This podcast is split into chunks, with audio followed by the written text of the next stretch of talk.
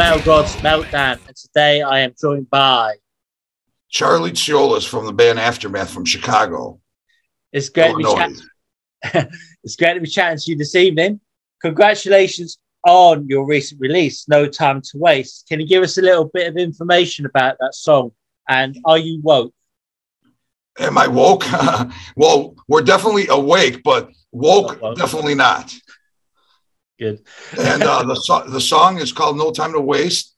It comes off the previous album that we made is called There Is Something Wrong. And that's a concept album yeah. about how the world really works. You know, some people call it, you know, like conspiracy type stuff, but it's, it, it's, we don't follow any kind of like political party or any kind of uh, famous like Alex Jones. We, we just like, what I just did because I write the lyrics. I just uh, have been researching for the last decade, but basically it's been my whole life because even the songs that we wrote on our first go round before we broke up in 19, we were around from 85 to 96. Yeah. Uh, even as, when you read the lyrics to our demo "Killing the Future" in 1986, I wrote them, and the demo came out in 1987, and that demo got really big around the underground. That's what really got us going, especially from the British press.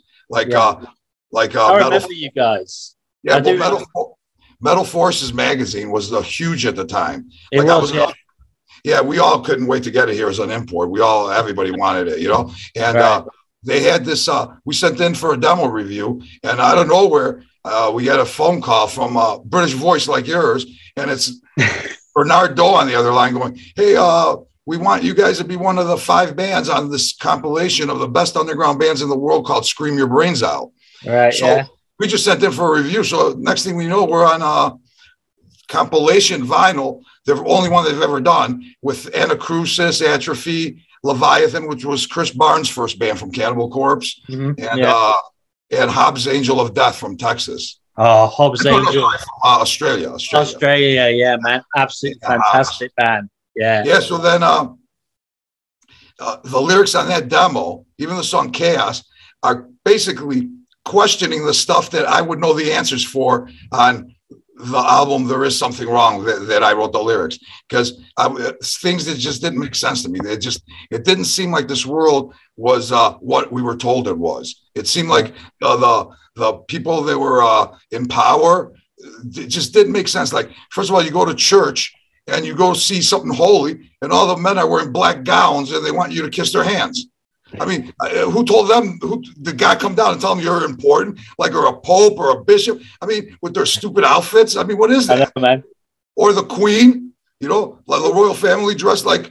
I mean, they're all connected. The Vatican, uh, the London, you know, the the three city states, District of Columbia, all of them are uh, connected. And they, they, I knew they were connected back when I was a kid by the symbolism, but I didn't understand why are they connected? You know. So yeah, on that album, we just tried tried to explain what uh, uh, kind of connecting all the dots gets you all the answers. If you have a mind to, uh, some people could could research it forever. They might not get the right information, but if you know what you're doing, it's pretty obvious what's up in this world. You know, it's there's no reason anybody should not be awake, and there's no reason anybody should follow any kind of woke agenda. Absolutely, man. I mean, you did form way back in 1985. And I remember you being in Metal Forces. That's how old I am. So we went to London in 1989. We, we just recorded our second demo. We made two demos that, got, that we distributed in the underground. And uh, the second demo was called Words That Echo Fear. And uh, we just went to a couple uh, dresses we had because we were going to go from London all the make it all the way, you know, with your rail and everything to Greece to go to the islands. So yeah, in London, we just decided to drop one off at a couple of magazines like Raw and uh, Kerrang and um, Bernard Doe actually came out and met us and uh, we did a uh, giveaway with that demo uh, with Metal Forces. Uh, uh, and then we go back to our hotel and we get a call from Phil Alexander. And then he actually took us out to eat and we went back to the offices. We met uh, Malcolm Dome yeah. yeah, yeah. Rest in peace. He recently died, right? He uh, did, yeah, man. Yeah. He was legend. Those writers were legendary. He was a legend. Ross Halfin. Oh, sorry, I've got the photographer. Yeah. Yeah, Ross, yeah, man. Absolute legend. All those names to people like me when we were growing up, when I was, they were like celebrities themselves. They were. They were like famous. Like you know, were, the writers were so important, and the American magazines didn't have that. They didn't have the cool uh, British. Uh, it was night and day difference. Uh, you know, on the following uh, the British press and following the American press was circus, and all they did is like all those man hit parade or whatever. They just reprinted the bios, you know, or the yeah, press yeah. releases. Absolutely. So the, the world is totally unrecognizable from 1985. Um, oh, yeah. Night and day. Obviously, um, I'm hoping you'll be releasing a new album soon in the future. Would he would he have drawn a lot of inspiration from the fucked up world we're living in at the moment? Yeah, it's all inspiration. It's inspiration. it's all about it's all about the truth, though. You know. Yeah. And, uh, uh, it's in realizing who your enemy is. But this next record is called No Time to Waste. is our is going to be our third release. Our first album was called Eyes of Tomorrow. There uh-huh. is something wrong was the second one, which we we did. We reunited in 2015. We were broken up from 1996 yeah. to 2015.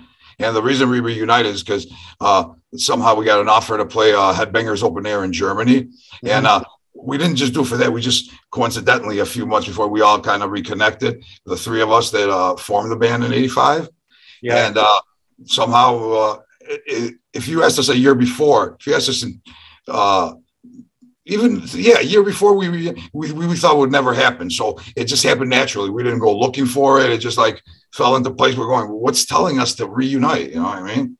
What's what, what invisible force?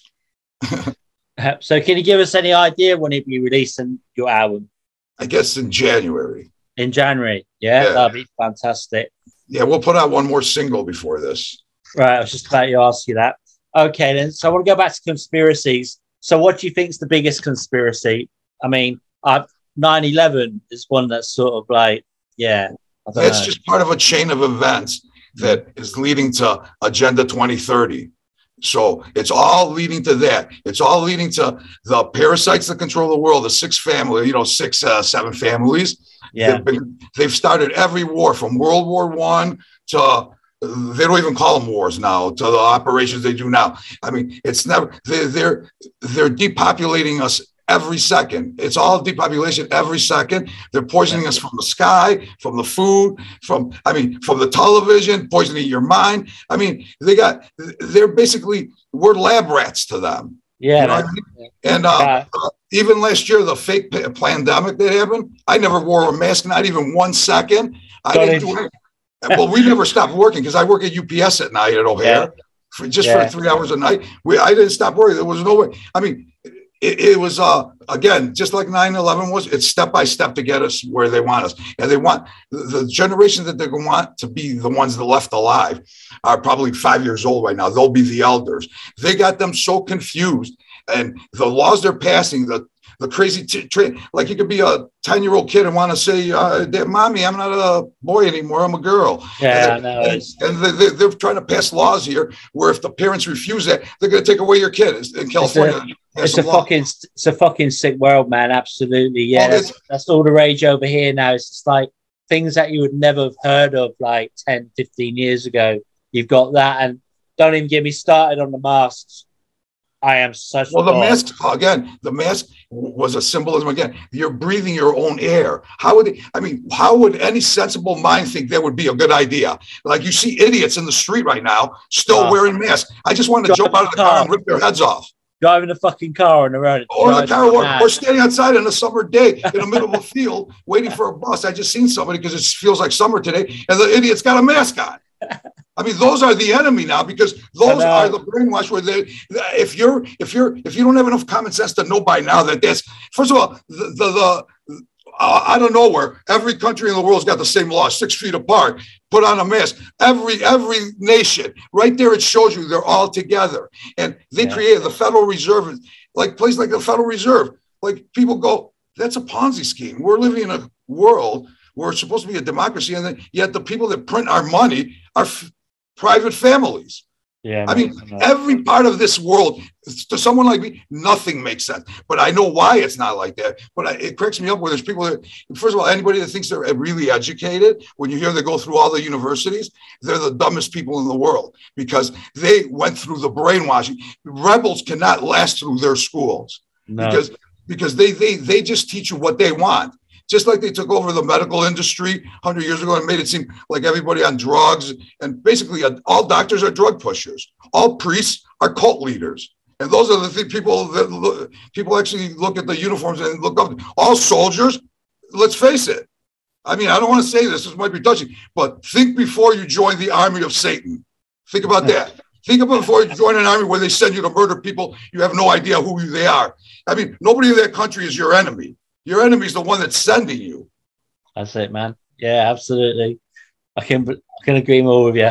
Um, going oh, back to yeah, no time to waste since you started again is that to the world man there's no time to waste your kids if you have children if you don't act now they're going to be can i get some water they're going to be slaves i mean if you got children i mean there's literally no time to waste and the lyrics are pointing out the uh, you know stuff where uh if you see if if the if we were a big band and those lyrics were read you know i'd be in trouble you know what i mean i'd be like Imagine if like a band like Metallica or somebody big wrote the lyrics we wrote on the last two albums, they'd disappear. England. so do you intend to like do any sort of live live shows or anything? And if you do, do we're doing a show December 10th.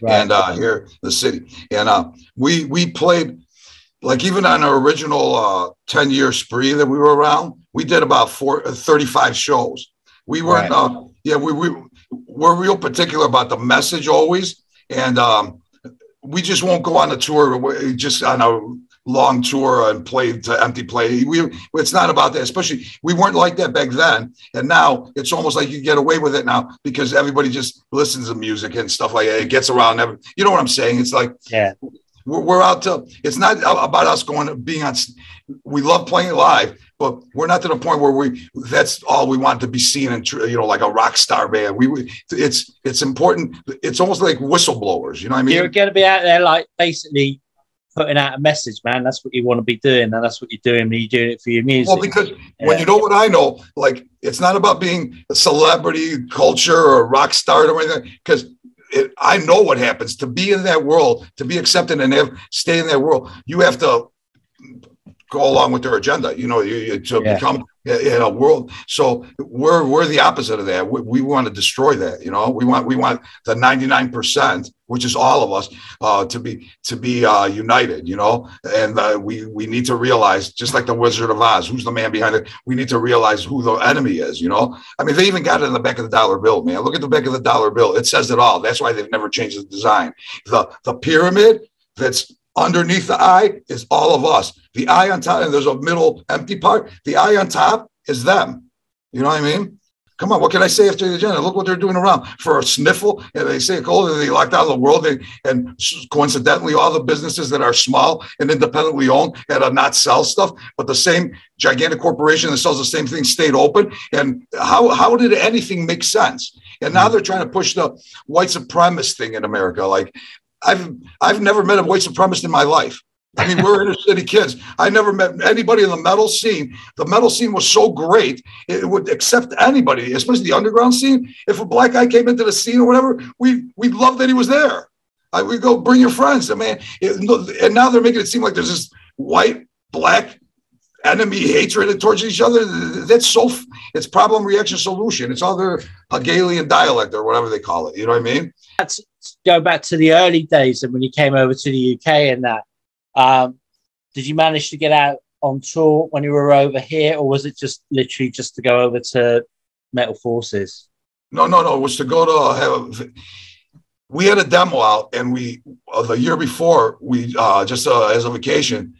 Me, my brother, who manages the band, and Steve, the guitar player, just went to the Greek islands, and we loved it so much yeah. that uh, we want we decided to go back to the next year, spur of the moment. But we had just finished the demo. We go, hey, let's just bring it with us. And we had a package. So we went to the magazines. We went to metal. We went to a bunch of places, you know, like Kerrang, Metal Forces. I think we went to some local British shows. I don't remember. We were hanging out with uh man, Paul. Yeah, Kelv Hellraiser down at Shades. We went to. We uh there was one writer that was really cool, man. That we uh, but he died. I think a bus hit him or a car hit him back then. Uh, okay. Yeah, yeah. No, we uh, he was really cool. He took us around. Uh, I can't believe it. I always remember his name, but right now for some reason I'm not remembering. All right. Oh, and uh, and then we just went. all we went over to um, Amsterdam too, and then we actually went and hung out with Roadrunner. We almost signed with Roadrunner back then. Did you? But uh, but then we ended up not signing with Roadrunner, and we signed with a label called Big Chief that was going to be distributed by uh, Metal Blade, uh, Warner Brothers, and then uh, Dead Horse was on there at the time. It was a new label. and They had a lot of money. They had ads everywhere, and uh, it seemed like a cool thing, um, especially with the distribution. But while we were recording our first album, uh, in the middle of the recording, they went bankrupt. So we got stuck. Right. Uh, our first album, we got stuck paying for it for four years out of our own pocket just to get the tapes back uh, uh-huh. because you know what I mean? So that that's why we put it out in 94 independently after before we broke up. But even though we put it out independently, we didn't really promote it. There was no tour. We just put it out there. But it was through the internet that it picked up uh it got kind of semi-legendary for technical progressive thrash metal, you know. We've got a massive following on Facebook and everything. So you know. Well all plus see the demo was real big in the beginning too so the important thing is when we did killing the future when we formed in 85 there was no such thing as crossover. There was no, no. title. Crossover became kind of more known in 87 and 88 when D.R.I. had their album called crossover and they dubbed the genre that so we were literally playing music. We had a skinhead bass player, like real punk rocker, and we were the metal kids. But that wasn't normal at all. Like everybody around us, all the other kids go, "Man, what is this, man? You got a punk rocker in your?" Band? They didn't even know there was no slam dancing, moshing and metal gigs in '84. It didn't no. exist. So we formed in '85. So yeah. it was literally the beginning of the underground scene. Sure, yeah. there were because Metallica. See, when Metallica uh, Kill 'Em All and Slayer had Show No Mercy, and then Slayer had the EP How uh, uh, the EP Chemical uh, Chemical Warfare Chemical was on. Haunting the Chapel. It's like Hell Awaits was just coming out. It was Killing the Future. We go, man, why can't Metallica or Slayer be everything like Slayer did in Reign in Blood? You know, mm-hmm. so we were doing thinking that right when they were thinking that. It's just we're not famous for it, you know, like like Slayer, of course, you know. But that's what made it great for us that it was the beginning of a new genre. No nobody older than us had played our music before. We were the first ones in the world playing that style, you know, crossover. But then we got bored after being crossover for two years. And then on our second demo, which was minuscule amount of time, you know, like from 87 to 89, we were ready. I decided let's make thrash more like have Pink Floyd and progressive stuff. So we became technical progressive thrash metal again, which was the beginning of a new style because we thought we were doing when we were rehearsing, we weren't there was nobody to take an example of. We, we were fresh ground, you know, another fresh new subgenre to a genre of thrash metal, you know? Yeah, absolutely. So for this next album, are you signed to a label? Well, yeah. Well, well it's, it's Zoid is the label, but it's INgrooves, uh, the mm-hmm. label group in America. It's like uh, INgrooves label group. That's what it's called. Yeah. Cool. And got all kinds of music. Do you do you hope to get back over to the UK, back to the Greek islands? Have you been well, to Kefal- Have you been to Kefalonia? Kefalonia, yeah. Well, we want to go back to Ios too. You know, like, right. well, we know how they are now. Now, I mean, now the world's crazy. They, I mean, who knows if you want to go on any big gatherings because the it's it's so much non common sense and stupidity out there. It's it will never be like it was. You know. Yeah. yeah. But uh, we want to come though to Europe and play though for sure. It'd be great. That'd we will if we could. See, we want to play everywhere, but we're just not going to do tours that last three months in a van. That's never happening. You know. Right. Yeah. Yeah. So you just want to do like select shows and things like that, basically. Yeah, select yeah. shows. And if the band grows bigger and bigger, we'll do more select shows. It won't be tours ever like that. We'll be more select shows. We could do 30 in a year if if, if it's called for, you know. But Absolutely. the main concern is the the music, the album. And a lot of people are disregarding the album. It's a single society, but we love the album, the, the concept of making albums. And, you know, yeah, it is difficult these days because um, what with Spotify and all of that, I detest Spotify. Um, people just like flick from one tune to the other. They don't really listen to albums. It's quite diff- yeah. must be difficult to be like, especially well, when you're in a, a, band that's been from the eighties to what it well, is we'll today. see. We'll see what they have, but eh, the physical product, not having that and flipping from one thing to the other is so Yeah. disposable. If you're a young kid, you're not going to have a collection, so you're not going to have favorite bands. You'll change, probably change favorite music every other day, and you Yeah. could be listening. And it seems like genres. There's not like we were when we were a metalheads back then, man. Like even hair metal bands, they were we hated them. You know, we were so into what we were into. You know what I mean? There's no way you'd get somebody in the underground scene wearing a Motley Crue and Poison shirt at, at an underground thrash metal. I mean, they literally would get hurt. Like you heard, you heard uh, Gary Holt saying from Exodus that if a guy wearing that shirt walked in back then in their scene, like Paul Baloff, the original singer, would beat would beat him up. I don't know how to tell you this. I was a Motley Crue Skid Row fan. Sorry, guy. Well, how old are you? I never, I didn't get into thrash metal until like I was 19, 20. So it was 89, 90, 90. But I remember Oh. your band. I got into Megadeth then, and I got into Metallica, Kill 'Em All, and all that. Fucking Metallica sucked, man. They should have just retired. Um, but yeah, then I've got into thrash, and as I got older, I got more mature. Well, what year were you born? What year were you born? I was 1969. Oh, 69. Yeah. Yeah, so yeah, because usually people that answer Motley Crue got them into it, Quiet Riot and Twisted Sister. They're usually 30, years younger than me. I started off my first really my first album I ever had was Motorhead, Iron Fist. And Oh, great Iron. Maiden. Iron That's Maiden. the first album you ever had. Yeah. Wow, And you should Iron not Maiden, liked that other stuff ever. Then Iron Maiden, um, number to be. So I was 11 and a half years old. Then. one of the greatest heavy metal albums of all time. yeah, man. And, And then I love Powerslave too. and then Motley Crue came out, and then I was like, "Well, they got you the girls." well, yeah, we did. well, we all all the Thrashers did go to the poser shows because that's where the girls were. I mean, nobody's going to say they didn't go there for the girls, it was it was like insane. Well, my first album that I ever bought was Kiss Rock and Roll Over. okay, wow. That's the best Kiss album, by the way. And okay, and uh, the band that the next level for me was Van Halen, Women and Children First. That album's heavy as hell. yeah, yeah. I've loved that album. It's fantastic. But Van Halen, you got to make it clear because they messed it up when they got that idiot Sammy Hagar in the band. So I'm talking about Van Halen, Van Halen, not Van Proper Hagar. Van Halen. Yeah, well, yeah, yeah, man. Yeah, because that's my all-time favorite band, and it just hates. I hate the stigma of the Van Hagar years. They should have just called it Van Hagar. You know. Let's go. Right. So finally, uh, do you have any final words for your fans, our viewers, and listeners?